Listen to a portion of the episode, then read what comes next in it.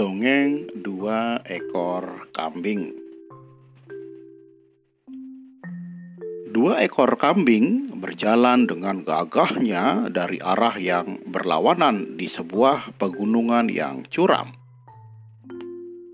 Saat itu, secara kebetulan, mereka secara bersamaan masing-masing tiba di tepi jurang yang di bawahnya mengalir air sungai yang sangat deras. Sebuah pohon yang jatuh telah dijadikan jembatan untuk menyeberangi jurang tersebut.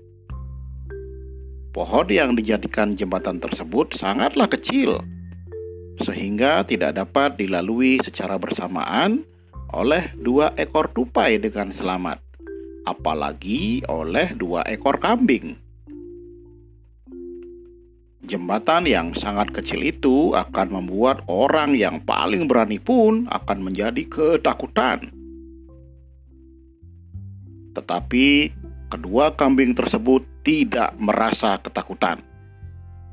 Rasa sombong dan harga diri mereka tidak membiarkan mereka untuk mengalah dan memberikan jalan terlebih dahulu kepada kambing lainnya.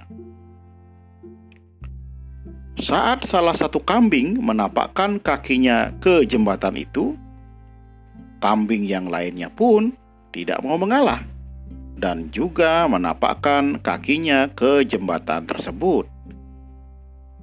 Akhirnya, keduanya bertemu di tengah-tengah jembatan.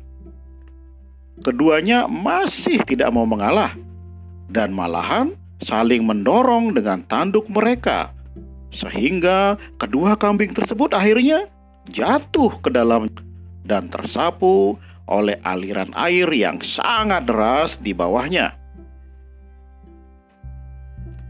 Jadi, pembelajaran yang dapat kita teladani dari dongeng dua ekor kambing ini adalah lebih baik mengalah daripada mengalami nasib sial karena keras kepala.